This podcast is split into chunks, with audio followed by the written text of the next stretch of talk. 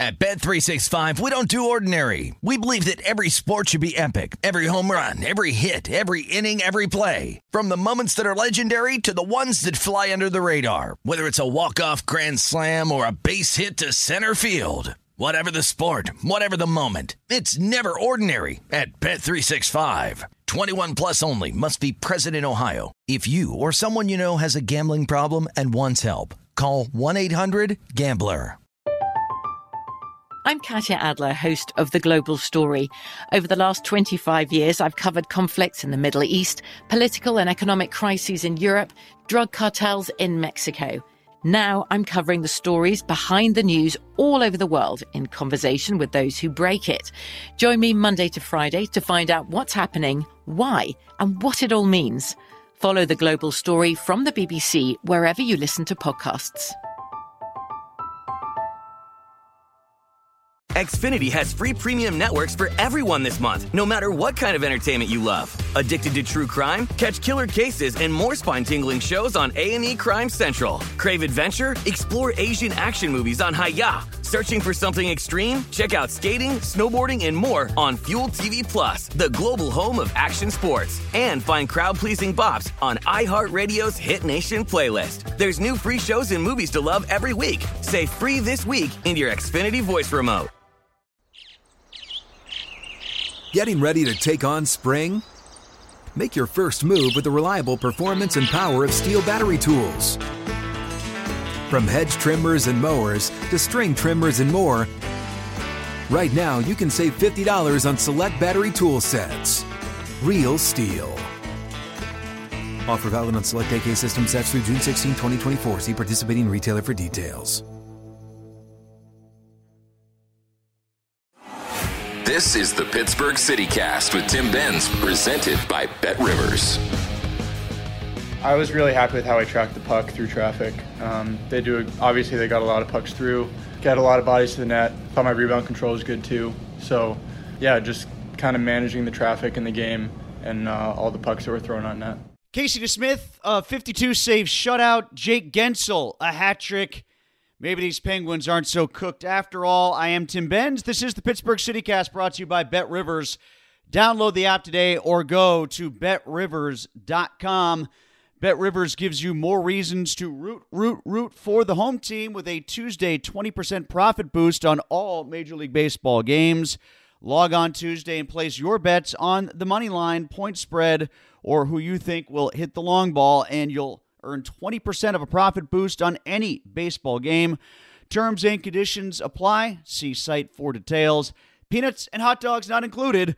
Log on to betrivers.com or download the BetRivers app and place your bets. Presented by Rivers Casino Pittsburgh. Must be 21. Gambling problem? Call 1 800 Gambler.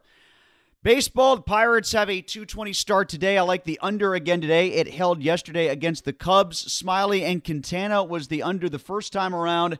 Haven't checked the wind today at Wrigley, but that is where I'm leaning. Under seven and a half at minus 103. The Bucs have been a good under team so far this year. They came back from three down to win last night. They are plus 155 to win today. Both teams at six and seven so far, but Drew Smyly has been excellent so far this year for Chicago. Just eight base runners and no earned runs in nine and two thirds innings. So give me the Cubbies at minus 182. I may even go run line at one and a half at plus 114. Penguins this weekend minus 305 to win against Detroit tomorrow. I bet you're on the same number against the Flyers too on Sunday, maybe even bigger. My hunch is to go over tomorrow to take the Pens to win straight up as well. Mix them in on a parlay if you like because the Wings stink and the Pens put 11 on the board against them last time. Tonight, the game to watch from a Penguins standpoint is Washington at minus 400 at Arizona. The Pens with a two point lead on the Caps for third place in the Eastern Conference, minus 138 on the over under, which is at six and a half. I like that. Give me that. Alexander Ovechkin, so hot right now. He's minus 152 to score. Wow, just got his 50th goal. Ninth season, ninth time he's done that. So it'll be goal 51 for him tonight. Maybe a little rich for my blood, but hey, it is Arizona, right? Phil Kessel plus 440 to score. He hasn't had one since March 20th. He's got 7 and 41 assists on the season. He's turned into Adam Oates. Give me a Caps Wild parlay tonight. Caps against the Yotes, Kraken against the Wild. Wild at home, Caps on the road. It pays out at minus 143. Mix in the over on Avs and Oilers at minus 129 for six and a half, and you get paid out at plus 203. Pens win and keep the under last night thanks to Casey DeSmith. Four to nothing final score on the 52 saves. Jake Guentzel tried to get to the over all by himself with a hat trick. What a goal scorer he has turned into. Another 40 goal season. He's not all that big. He's not all that strong. He's not all that fast, and he doesn't have that great of a shot, but he's a little bit of everything, and he's certainly smart enough. He gets to the right spot. He's got a fantastic release. He's got good placement on his shot, and Jake Guentzel is scalding at this point for the Penguins. They've got to get themselves, I think, three wins in their last four. Uh, if they can avoid the Panthers, that would be great. Panthers locked up the East, locked up the Atlantic with a win yesterday. My gosh, how about Tampa putting the hurt down on the Toronto Maple Leafs? An 8 to 1 final there. But the Atlantic now is sewn up in favor of the Florida Panthers. Seth Rorabaugh joining me for our weekly chat about the Pens right now here on the Pittsburgh CityCast as we break down the victory against the Bruins last night, look at the East, and we also talk about the latest unfortunate news in the National Hockey League, the passing of Guy Lafleur. Boy, Mike Bossy last week, Clark Gillies earlier. It just doesn't stop, does it, for the NHL? It's been an unfortunate run with the game losing some of its all time greats. Uh, Seth has some great recollections of Guy Lafleur in our conversation, too. And we also look ahead to the games this weekend against the Flyers and the Red Wings here in the Pittsburgh CityCast. Tristan Jarry out for the time being, week to week, with what is believed to be a lower leg injury of some sort. And was even seen getting pushed around the ice for the team photo in a walking boot. But hey, Seth, if Casey DeSmith is making 52 saves every night, I guess everything's going to be okay, right? Uh, especially if you're his agent. I mean, he's a pending unrestricted free agent for this season. So, uh, you know, maybe the, the timing's uh, serendipitous here for him. So, um, but yeah, I mean, that was a, a really special effort. I think you could say. I mean, it was a franchise record for shutouts and a or saves in a shutout for for the Penguins. Um, generally speaking, you you don't get a shutout when you give up 50 some shots, but um, Casey Smith was really tuned into that game, and and to be certain, I mean, um, I, am not quite sure how many of the shots you would label as high quality. I mean, not, not, a ton of them were from below the hash marks and stuff like that. I mean, a lot of them were from the perimeter and point, but eh, so the Penguins played good defense in that sense, but. Um, you know, 52 saves is 52 saves. Uh, it, it was an impressive effort on Thursday, and um, I think it maybe for the time being quelled a lot of maybe uh, questions or curiosities about Casey Smith kind of taking on this challenge with uh, Tristan Jarry sideline, and I, I, think it's fair to say it's it's a right foot injury. I think we can say that safely now at this point. But um, no, I think Casey Smith answered the bell in a very major way on Thursday night. You know, there seems to be a verbal commitment of faith from the players. Um, you know, Mike Sullivan seems to be doing the Mike Tomlin thing of we'll leave the light on for Tristan. But you tell me, Seth, internally, how much faith is there that they can advance out of the first round with the Smith playing goal, especially if they have to play the Rangers with Shesterkin in the other goal or – they have to face uh, a real sizable offensive talent in the Florida Panthers. I, I don't know. Maybe maybe the easiest matchup at this point might be the Hurricanes. What do you think? Yeah, I mean, I'm honestly thinking it's either Carolina or even Florida, which sounds you know absurd to say, but um, just based on the history that the Penguins have against Sergei Bobrovsky and you know, his own history overall as a playoff goaltender, which isn't outstanding by any stretch of the imagination. And also on top of that, too, Florida's still even with all their successes of late, I mean, they're they're doing a lot of this without Aaron Ekblad. They're all everything number one defenseman, who's basically you know their version of Chris Letang. So, um, just based on the history they have with the New York Rangers this season, I, I think it would be ideal for them to maybe avoid the Rangers. Um, I, I don't even know if necessarily the Rangers are even you know the best team in the division or conference, but they just are a terrible matchup for the Penguins as we've seen. Uh, repeatedly here. But um, to your greater point there with Casey DeSmith, Smith, I mean, they're saying all the right things, and they seem to, you know, the body language and everything like that seems to suggest that they have full faith in him, uh, even if externally, you know, whether it's media or fans don't necessarily have the same type of faith. But um, I mean, this is a guy who's I looked this up. His last playoff game of any type came with Wilkes versus Scranton in 2017. Uh, he lost the first round playoff series uh, against the Providence Bruins.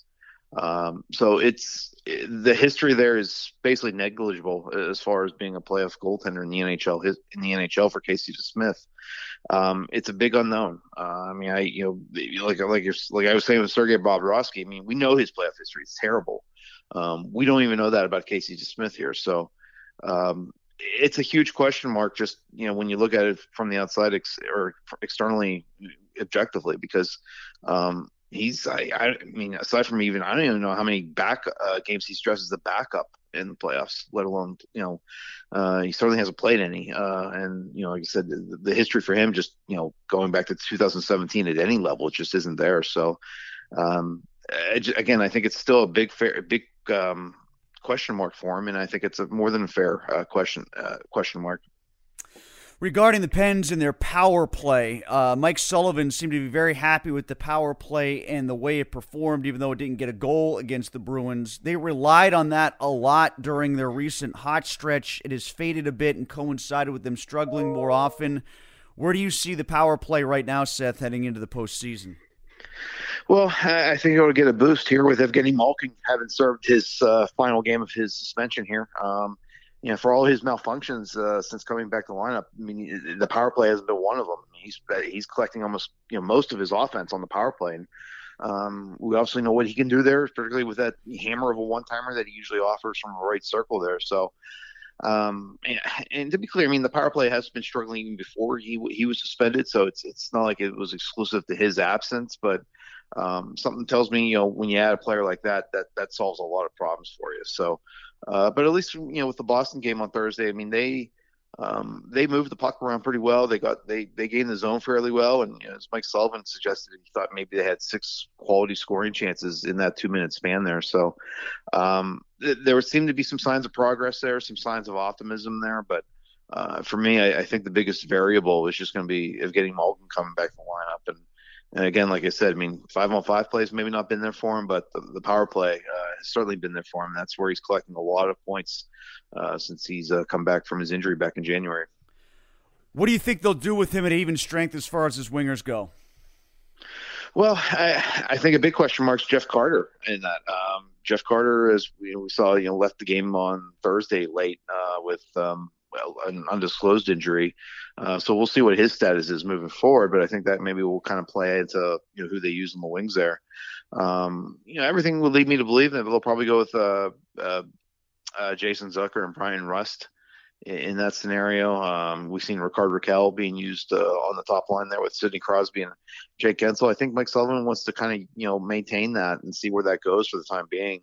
Um, and I think we've seen you know some signs of life there with Bryan Rust and uh, Evgeny Malkin, I mean, maybe going back a month in terms of you know Rust skating on that line and you know sparking some things for Evgeny Malkin there. So, and Jason Zucker, I mean, I, am not quite sure the results have ever been there consistently, but I mean there have been some results here and there. So, um, in terms of playing with Evgeny Malkin, so um, you know, again, we'll see how things maybe shake out here with uh, Jeff Carter and whoever he's dealing with. But uh, uh, to me, the leading candidates would certainly be uh, Jason Zucker and Bryan Rust as far as playing with Evgeny Malkin. I really liked what they did along the wall yesterday against the Bruins. I thought they were excellent there, and as Mike Sullivan pointed out too, in front of the net, which always hasn't been their strong point this season. Yeah, you uh, you were pretty uh, deft in pointing out the wall play to me uh, during that game as it pointed as it happened there. Uh, you know, Mike Matheson made a really nice play there um, when the Bruins tried to make a line change. They made a pretty poor, you know, uh, dump out there. And yeah, Matheson crowded, you know, some of the bad ice there and uh, took advantage of the Bruins kind of getting in off the bench there and, uh, you know, fed the puck, puck up to uh, Rickard Rakell, who then fed it Sidney Crosby, then fed it to Jake Guentzel, who did the rest there. And um, I, I joked that I thought Mike Matheson probably should have deserved the fourth assist there, two of them, right, uh, for his for his play there. Then on the Jason Zucker goal, Jason Zucker did some nice work there. I think it was on Charlie Coyle uh, near his own blue line. You know, gave it to to Marcus Pettersson, who then gave it to John Marino, who then fed it up to Carter, who made a just amazing uh, kind of tip play uh, on a pass that sprung Jason, uh, you know, Jason Zucker on the breakaway there. So, um, you know, the, when Mike Sullivan talks about details, I mean, that sounds like a, you know, a, a very tired cliche. And trust me, I'm, I'm sick of transcribing the word details uh, a lot of times. But um, that's what that is. I mean, you know, when you when you win a little puck battle on the wall there, um, that you know gains you possession, and possession is the name of the game. So um, that was something that uh, they focused on a lot, and I, I, would assume every other team in the NHL does a lot as well. But um, that was a perfect illustration of that type of detail of the game. And, and as far as their net front play, I mean, uh, that maybe kind of goes back to my earlier point in terms of yeah, the Bruins have 52 shots, so many of them were from the perimeter, and um, I, I, like to call those junk shots. Yeah, they go on the scoreboard as a shot, but the goaltender's mostly going to stop that. And, um, part of that also is to you know making sure he can see it, making sure the shooting lanes are clear for him, making sure there's no uh, bodies in front, you know, screening and things like that. So uh, the Penguins were fairly effective in that in that sense uh, against a team that likes to do that. I mean, the Bruins create a lot of uh, shots from the perimeter with and, and, try to you know cloud the goalie's uh, vision with you know bodies to the net and stuff like that. And the Penguins, for the most part, were pretty effective in um, limiting how effective uh, the Bruins could use that tactic. So again, another detail that the Penguins were pretty sharp in on Thursday night. Why do you think Guentzel is as adept at finishing as he is? Um, he's just really intelligent about the game. Uh, and I've asked Mike Sullivan about this a couple of times. Um, when you watch Jake Guentzel, it's not like he has some like huge one timer or just like a really lethal backhander the way uh, you know like Sidney Crosby does. And um, he's not you know physically imposing. He doesn't just bull his way around the net like a big power forward and um, he, he, doesn't have particularly fast, you know, skating. I mean, if you if you lined up the Penguins forwards in a skating contest, I would venture to guess he might finish in the bottom uh, bottom six. Um, but he just knows where the puck is. He just knows where to be, uh, where to get goals, and um, just finds ways to collect them. And uh, and there's that tired cliche of oh he's a coach's son, but you know what? I, I think it pays off here in this in in how he plays um, you know, without having any kind of dominant physical attribute, he just finds ways to collect goals. And hey, you know, he plays with Sidney Crosby on that line. He plays on the top power play. That always helps, but you don't get that assignment just you know by accident. I mean, he just knows how to play the game. Um, and you know, despite maybe having some you know fairly average physical qualities, he just you know finds ways to collect goals, and um, that's why he's now a two-time 40 goal scorer. Alexander Ovechkin, a nine time 50 goal scorer. Can you believe he's at 50 this year? Um, yes and no. Uh, I mean, just when you look at the age, what he's what uh, 37 now, I think. Um, I mean, 37 year olds aren't supposed to do that, and they're not supposed to be just still just dynamic, strong, uh, bull in a china shop, you know, uh, power forwards. But yet he's he's still doing it at that age um, even if his hair's you know you know grayer than a newspaper now, I guess. But um, uh, I mean, he still has that release. He still has that speed. He still just has that power uh, that that makes you as a defenseman maybe think twice about going back for a puck. Um, all the physical attributes are still there, and that's why he's still such a special player. Um, I think he's maybe like 120 or so behind Wayne Gretzky for the all-time lead, and um, there's little to suggest that he's going to be slowing down anytime soon. Um, again, who knows? You know, maybe we'll get another pandemic, God forbid, or something like that. But um, it, again, there's just little to suggest that he's going to be slowing down anytime soon. And um, full credit for him for finding a way somehow to still maintain his physical qualities, uh, even at, at, an age when a lot of players clearly uh, lose those qualities. But um, no, I mean he's um, he's one of the greatest goal scorers of all time, and who knows, maybe before it's all said and done, he will absolutely be the greatest goal scorer of all time. Brought up the Panthers before they clinch the division, they clinch home ice in the East, but does that matter in your eyes? Is the issue right now with them just can Bobrovsky get them through? Yeah, yeah, that's a little bit. I mean, that's always going to be the big question mark on him until he actually does it. Um, he just has a rotten playoff history, and he's one of the highest paid goaltenders. He might be one of the highest paid players. Period. I don't have the numbers in front of me, but um, he's always going to be facing scrutiny in that sense, and you know that scrutiny gets pretty uh, has gotten even more intense over the years, given his, some of his failures, whether it was with Philadelphia or Columbus. So. Um, they paid him a lot of money to be their franchise goalie, to be their Patrick Roy, if you will and to this point he hasn't lived up to it. And yeah, they have a nice alternative there, and Spencer Knight is a you know pretty high end goaltender there too. So um, I, I, would assume that maybe creates some pressure in case you know he has a, you know a faulty game here or two that they can go to Spencer Knight there. But um, the scrutiny's on Sergei Bobrovsky to lead that franchise to to where it wants to go, and they've loaded up. And that's I don't know that you could ever have said that about the Florida Panthers until now, where they've loaded up, adding you know pl- major players like you know Claude Giroux. And, um, I want to say Ben Chiarot's a major player, but he was one of the more coveted players on the free on the trade market here when they added him from Montreal. So um, this is a team that's loaded up for the first time. Uh, it, this is the first time you can ever say really the Florida Panthers are a true Stanley Cup contender, even going back to the uh, the Rat Trap team from 1996. I mean that, that was a team that was kind of happened by accident, but um, this is really the first time the Florida Panthers have loaded up to be a legit, legitimate Stanley Cup contender, and um, a lot of that weight of that burden uh, falls on Sergei Bobrovsky's shoulders, and justly so. Who wins the Metro, Seth? It looks like the Rangers are playing better hockey right now, but as opposed to the Panthers, they're the ones with the more difficult schedule. They play each other once, and then three of four games for New York against playoff teams. The Hurricanes get the Devils twice and the Islanders, aside from their game against the Rangers. I guess I'd go with the Rangers just based on the fact that they're healthier. Um, uh, Frederik Andersen for Carolina, the goaltender there. I mean, he's dinged up after suffering uh, an undisclosed injury. So, and Jordan Staal's actually a little dinged up too, and we yeah. all know what he can offer a team. So he was so hot uh, when he went down too. Yeah, so just not ideal timing for Carolina at all. Um, I mean, they certainly have capable replacements, particularly with Antti Raanta, the backup goaltender there, who's really more of a, a 1A goaltender. But um, again, I just think, you know, the, the, the injuries or the, the health uh, uh, will probably dictate, you know, the success for them there more than anything. And the Rangers are kind of on a bit of a heater right now and relatively healthy. So, um, even with maybe more of a competitive schedule down the stretch here, I, I, I, just would defer to the Rangers just based on their health and just the momentum they're carrying right now. Um, and uh, you know, Carolina again, you know, not ideal timing, but uh, again, I, am not quite sure they're going to collapse by any means. But uh, uh that's certainly a, a, considerable obstacle to be playing without uh, your starting goaltender as well as your captain. Finally, Seth, uh, Guy Lafleur passed away. we found out this morning, and this is right on the heels of Mike Bossy dying last week. Um, rough year for hockey in that regard. Clark Gillies passed away too. But I mean, Lafleur and Bossy, these are two icons. It's not a stretch to say that within the past couple days, hockey has lost two of its, what would you say, 10 to 15 best players ever? Yeah, I mean, Guy Lafleur, when you when you talk about the Montreal Canadiens, you, you think of the names.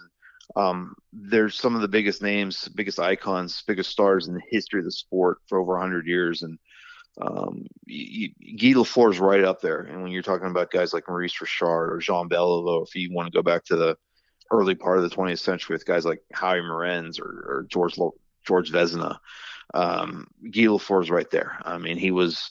Um, he might not have been the greatest player in the 70s, but he certainly was maybe the most electrifying or most famous or just um, most enthralling. Uh, he was um, he, he was what like almost what like Alex Ovechkin is maybe for kids today. Um, that's what he was for for a lot of people in the 70s, particularly you know fans in Quebec. And if you recall, Mario Lemieux, that was his favorite player as a kid growing up in the 1970s. And there's that famous photo of uh, I think when Guy Lafleur like recorded his 1,000th point at the Montreal Forum. Um, just by happenstance, Mario Lemieux happened to be found get seats to the first row behind the bench, and um, Guy Lafleur's, you know, getting recognized during the game, doing standing ovation, and Mario Lemieux, a 15-year-old kid, is standing right behind him, clapping, just looking every bit of fan as you know, just about any any one of us would if we were, you know, right there with our our favorite player as a kid. So um, that's what Guy Lafleur meant for a lot of fans in Quebec in that area. Um, that's what he meant for just hockey in general, regardless of geography or, or heritage or anything like that. And um, as far as a player, I mean, just you know, few players had that type of speed. Few players had that type of uh, um, scoring ability. Um, and you know, the 1970s, you know, far more renowned for an era as far as you know violence and things like that. With say the Philadelphia Flyers and things like that. But um, that was also an era where there was so much expansion that the league grew up a lot and um, that spread out the talent. But the Montreal Canadiens still kind of found a way to um, really kind of harbor a lot of the talent, particularly you know kids from the Quebec area, and Guy Lafleur was one of them. Um, he was a major part of the Canadian success in the 1970s. You look at those uh, four Stanley Cup titles they won in the, the, the latter half of the 70s, uh, going into 1980. Um, that dynasty of the Montreal Canadiens is often, you know, cited as one of the greatest, if not greatest, team in NHL history, uh, just because of the collection of talent. And um, Guy Lafleur was at the center point of that. So, um, yeah, just a a giant of, of, the of the the sport, a titan of the sport, um, and someone who meant so much uh, to kids growing up in the 1970s, particularly those from Quebec, including you know one person who happens to be a partial owner of the Pittsburgh Penguins. Seth, appreciate it. Thanks for the perspective on that and all things surrounding the Pens. By the way, uh, games coming up on the road this weekend against the Red Wings on Saturday, the Flyers on Sunday. They got to get four out of that, don't they? I mean, my gosh, not only are these bad teams, but they're bad teams who aren't playing great. I mean, the Flyers have lost seven to ten. Red Wings have lost six or seven of their last ten as well. Um, get the four points here, right, before you sit, you face Edmonton next week. Yeah, it's nothing else. You have to average a touchdown against Detroit to keep your scoring average on them up, uh, given that 11-3 uh, rout from a, you know a few weeks ago. Right. But uh, yeah, to your point, I mean that's those have to be automatic two points, clean two points, no overtime, no shootout, and you know, ideally, hopefully, you, avoid further injury or anything like that. But um, you know that should be that should be an automatic four points, just given the disparity of where um, all three squads are. I would say. All right, so my thanks to Seth Rorabaugh. When we come back, we will be joined by Matt Williamson. He is going to have his first in a series of draft breakdowns for the Steelers as we get set for the NFL draft next weekend, and we'll look at it through the eyes of some of the quarterback odds. That's coming up with Matt next in 30 seconds here in the Pittsburgh City Cast. Bet Rivers Sportsbook is offering new customers a deposit match up to $250 when you sign up today. In addition to their welcome bonus, Bet Rivers has daily and ongoing promotions that can provide extra value. Download the Bet Rivers app or go to betrivers.com today to sign up. Presented by Rivers Casino Pittsburgh. Must be 21. Gambling problem. Call 1 800 Gambler. Back in the Pittsburgh City Cast. Pleased to be joined right now by Matt Williamson. You've heard Matt weekly here on the City Cast, breaking down Steelers film, Steelers games. He's fantastic at it. Our resident scout. You can hear him on the Peacock and Williamson podcast. You can read him at Trib Live once a week as well, and listen to him on S and R. We're going to talk about the quarterbacks first today. Uh, we'll have the pass catchers and running backs coming up next week. Then we'll go in the trenches, offensive line and defensive line. Plus, we will also take an extended look at linebackers and secondary since the Steelers might go in that direction if they go defense in the first round. But let's talk about the quarterbacks right now since that has everybody buzzing. And I know, depending on where you're listening to this podcast right now, you might not be able to play the odds when it comes to betting on the NFL draft. Sadly, you can't do that here in Pennsylvania. But if you know of ways to make bets elsewhere, you want somebody to get a bet in for you, you're heading out to Vegas for the draft, like I know our colleague Mike Prisuta is. A little background on where the numbers are sitting right now to bet on the draft as it relates to the quarterbacks. Matt and I analyze that, and we look at potential fits here in the Pittsburgh City Cast. The Steelers drafting 20, and Malik Willis, Kenny Pickett seem to be the hottest names. Desmond Ridder, Sam Howell, Matt Corral, Carson Strong. We're all familiar with the names, Matt. I'm going to frame this to start actually kind of through the lens of the gambling odds and okay. maybe go big picture with how the league is looking at these QBs and then dial it down to specifically how the Steelers are looking at them. For instance, Kenny Pickett, odds that he's drafted in the top 10, minus 167. So, in other words, they're saying it's pretty good odds that Kenny Pickett's going to be a top 10 guy. They've also got Malik Willis at minus 190 to be the first quarterback taken. Okay, so they're telling figure us figure that out. Yeah, right. The gambling odds that that means that by extension there'll be two guys that are quarterbacks that are taken in the top ten. Then, and then you look and you see total QBs drafted in the first round over under two and a half. Now, most of the money and, and the line seems to be shifting towards the over. So they're suggesting at least three in all likelihood based on those lines. Is that where you would go as well? I think that we'll see Willis and Pickett go in the first round. I also would go over on this that at least three quarterbacks go in the first round because teams get hungry and desperate and do silly things sometimes for quarterbacks, even if they don't look like actual first round prospects. They might be taken there. How about you? Do you see it just as Willis and Pickett going in the first, or is there a third guy that goes? Of all those lines, the one I like best is over two and a half quarterbacks in the first round.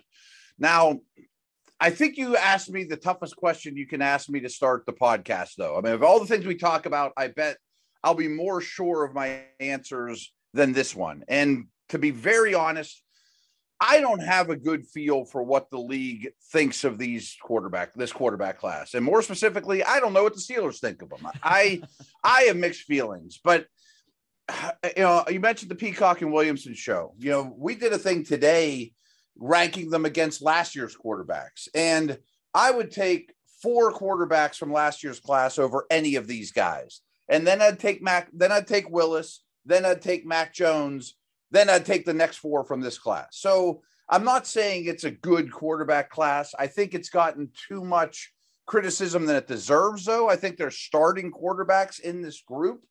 I just don't know. And then the other thing, Tim, is, and of course, this will reflect for the rest of the podcast. The, the, the this draft is so weak at the top that why not take a shot on a quarterback? You know, I mean, a franchise quarterback economically just makes so much sense like here's a tangent that I'm going to go off on for you. Like look at Tennessee. Tennessee has Ryan Tannehill, who's 34 years old, and he makes about 35 million a year. If they draft one of these guys with a late first round pick, Tannehill starts this year, and then they hand it over to say Desmond Ridder, mm-hmm. and they get 12 years younger at quarterback and 30 million dollars cheaper at quarterback and maybe get about the same level play. You know, like there's a lot of economics at stake here that make me think the teams might as well draft a quarterback because it just saves you so much money if they can even be an average starter. That's a good principle. That's a good philosophy. It sounds to me that you think that Willis is the guy, though, for not He's only the favorite, Steelers, yeah. but for the rest of the league. And I've seen him on many mock drafts staying until the Steelers pick at 20. I've also seen him go as high as two to the Lions. How high does he go, do you think? I don't think he gets past the Steelers. I mean, let's just cut to that right now. I mean, I think if he's there at 20, they absolutely take him. Um, I think they could. I, I don't think they're going to trade up, period. But if he if they go from 20 to 17 or something like that, I think that's a possibility as well.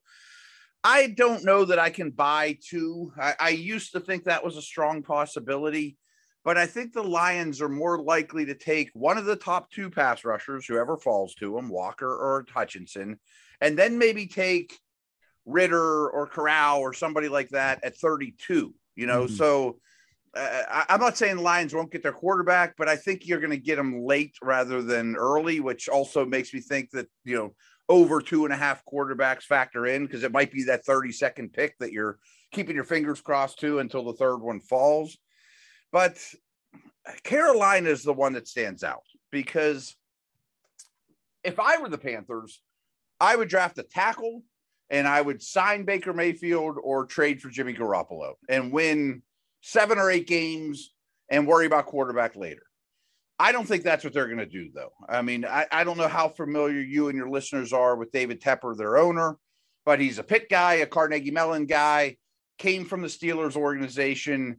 And my dad is very into finances. I was talking to him the other night, and he's like, the Panthers are like play money for him. You know, like, I mean, considering where his income comes, and they're the most reactionary team, I think, in the entire league. Like they see a shiny thing and they want it. You know, like eh, give me that. Oh, I want that.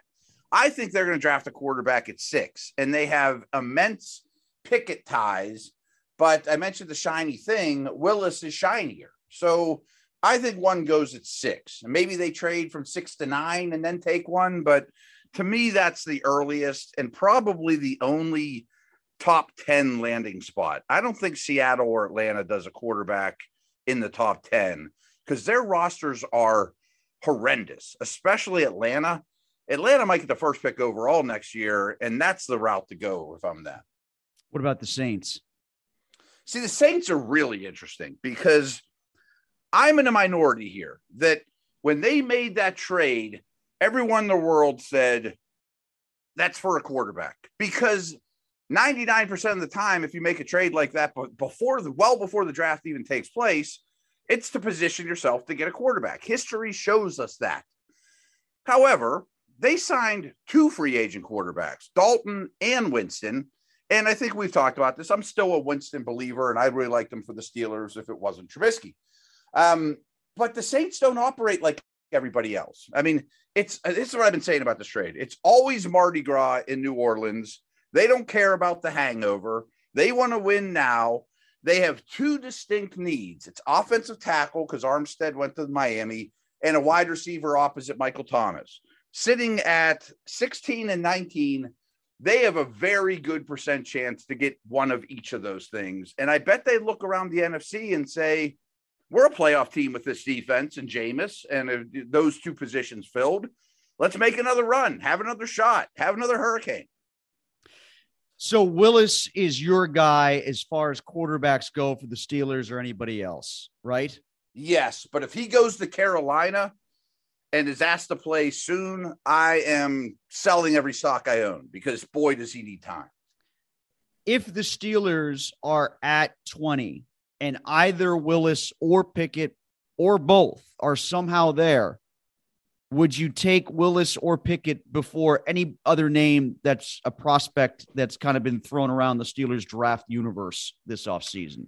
Willis, yes. Pickett, no. And you mentioned the drive that Dale and I do every day, or right now, three days a week. One of the exercises we did was make your top 20 as if you were Kevin Colbert in the Steeler organization. And I thought there were 10 names, you know, Thibodeaux and Hutchinson and Sauce and those guys that aren't going to be there. I'm not going to bother ranking them. So I took the next 10 and Pickett didn't make my next 10, you know. So uh, Willis absolutely did. You know, there's a couple guys on there I might take ahead of him. Jameson Williams from Alabama is, is one of them. But I think if, if, if I could trade the 20th pick for Willis right now, I know that's not how the world works. I would do it. I think they would do it. I wouldn't do it for any other quarterback would you do it because they're set up to do it insofar as they already have Rudolph and Trubisky in place to be the guy this year and they can groom Willis? Are they more yes. set up to do that than the Panthers or the Lions or somebody else that we've already talked about? Uh, the Lions wouldn't be bad because they have they an offensive Goff. line and they have Goff. You know, if you throw them into the fire, it's going to go bad. But I think the Steelers everyone says they're not going to play their first round quarterback. Like I always use the Blake Bortles example. They, they, they go to the podium. Blake Blake's not going to play a snap this year. By week four, they're 0 4 and he's in there getting killed. You know, so everyone says it.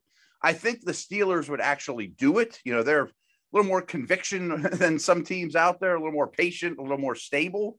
And uh, everyone wants to compare Willis to Lamar. And I get that. And I think that using Willis in a Lamar rookie year fashion with a package here and there, get him on the field, understand the speed of the game, take some hits, you know, make some plays with your legs, makes a ton of sense. But Lamar's passing game at Louisville was way more pro style than what they're running at Liberty. I mean, like Liberty, it's a one read, and then Malik just be the best athlete on the field and make a play for us. So it sounds to me like, in your eyes, Pickett's the antithesis of that, which is he right. might be best suited for Carolina or a team that is ready to play him now. But for Agreed. a team that's in the back half, like the Steelers, who's still looking for the future at quarterback, maybe not as worth it because the ceiling isn't so high, even though the floor is. Right. And my analysis of quarterbacks has changed over the last five years than it did 10 years ago, 15 years ago. I just want home runs. You know, like, frankly, if the Steelers draft Willis at 20 and he's god awful, it doesn't hurt you that bad. You know, you could go try, get back in the well a year or two from now, or get the next Trubisky, or play Trubisky, or play Rudolph. But if he hits, wow, you know, like, I don't want to be in Kirk Cousins land. And I, mm-hmm. think Pickett is Kirk Cousins land. And again, goes back to that Tannehill example.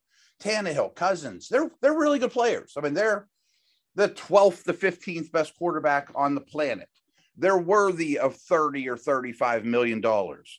And you'll win games with them. But economically, you'd rather have the rookie Pickett than the 35 year old Tannehill. You know what I mean? Like, give me a left tackle and a number one receiver with that extra money. Last thing, Matt, on the quarterbacks, then we'll switch up and go elsewhere. But last point I want to raise on the quarterbacks is this then. If Pickett and Willis are both gone and the Steelers go a different direction, doesn't matter what, defensive tackle, linebacker, receiver, mm-hmm. whatever, would you consider or would you deem it wise for the Steelers to take a Ridder, a Corral, a Howell in the second round? Or is that not even probably? But I, I, don't know how much time I'm going to spend on quarterbacks. I probably should have got this out of the way first. I like Ridder more than I like Pickett. Ooh, so, all right. If let's say neither one made my top 20, but let's say you go from 20 to 25 and you pick up an extra third round pick, and both are staring you in the face, and all of a sudden you can address your other needs because you have more picks now. I would grab Ridder So if I could get Ridder at 52, I'm doing that in a heartbeat. And frankly, I might even trade up to, you know, 38 to do it or whatever. I like Ridder Um, it's not that I hate Pickett, but he's not going to get to the second round anyway. Mm. Corral and Howell, I suppose, again, because taking a bite from the quarterback apple is just very economically sound in today's NFL. I mean, if you can get a Dak Prescott or Russell Wilson on a rookie contract, I mean, that's the cheat code in the NFL. All right, so again, my thanks to Matt. Like I said, we'll hear more from Matt next week. We'll also hear from Brian Metzer, Mike Prisuta at the draft, too. Can't wait to talk to you more about it. Good luck this weekend. We'll talk again next week here in the Pittsburgh CityCast brought to you by Bet Rivers. Download the app today or go to betrivers.com.